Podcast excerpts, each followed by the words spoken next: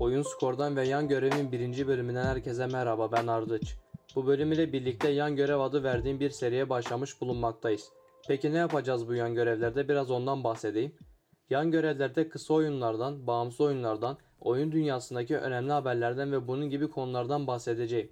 Genellikle 5 dakikayı geçmeyen mini podcastler olacaklar. Ufak bir bilgilendirme yaptıktan sonra bugünkü podcastimizin konusu olan The Vanishing of Ethan Carter adlı oyunun incelemesine başlayalım. 2014 yılında çıkmış bağımsız bir oyun olan The Vanishing of Ethan Carter, hikaye odaklı bir macera, bulmaca ve gizlilik oyunu.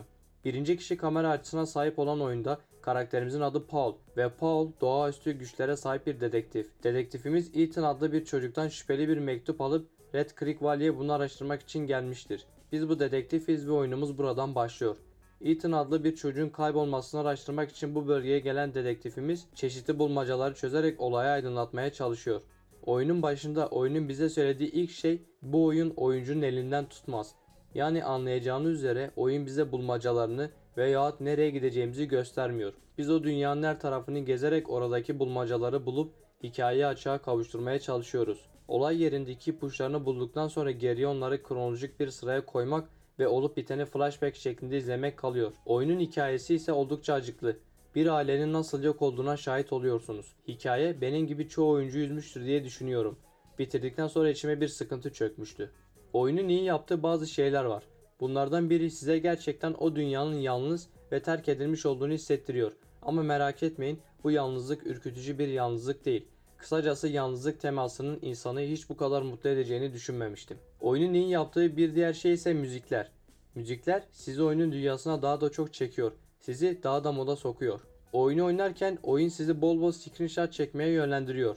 Grafikler hakkında söyleyecek pek de bir şey yok. 2014 yılında çıkan bir oyuna göre hala güzel gözüküyor. Oyunun bana göre tek eksik noktası çok kısa sürmesi. 4 ila 6 saat arası oynanış süresine sahip olan oyunda oynadığımız sürenin yarısında ise haritayı keşfediyorsunuz. Yani dolu dolu 2-2,5 saatlik bir oynanış süresine sahip. Ama yine de oynamanızı önerdiğim bir oyun. Size farklı bir deneyim sunacaktır. Eğer konsol ve bilgisayardan her ikisine de sahipseniz siz zaten nereden oynamanın daha karlı olduğunu tahmin ediyorsunuzdur. Öncelikle bilgisayar için çıkan, sonradan PlayStation 4, Switch ve Xbox One için çıkan oyun Steam'de 30 TL gibi oldukça makul bir fiyata satılırken Microsoft Store'da da 49 lira, PlayStation Store'da 182 liraya satılıyor. Sony'nin Türkiye'de acilen yerel fiyatlandırmaya geçmesi lazım. Aksi takdirde elindeki oyuncu kitlesini kendi kendine yok edecek. Ek olarak geçtiğimiz gün çıkan haberlere göre Rockstar GTA Vice City, GTA San Andreas ve GTA 3'ü remastered olarak tekrardan geliştiriyor. Henüz ne zaman çıkacağını bilmiyoruz ama tıpkı Naughty Dog'un yaptığı gibi Uncharted 1, 2 ve 3'ü tek pakette toplayıp nasıl Uncharted Nathan Drake Collection çıkardılarsa Rockstar'dan da aynı şeyi bekliyorum.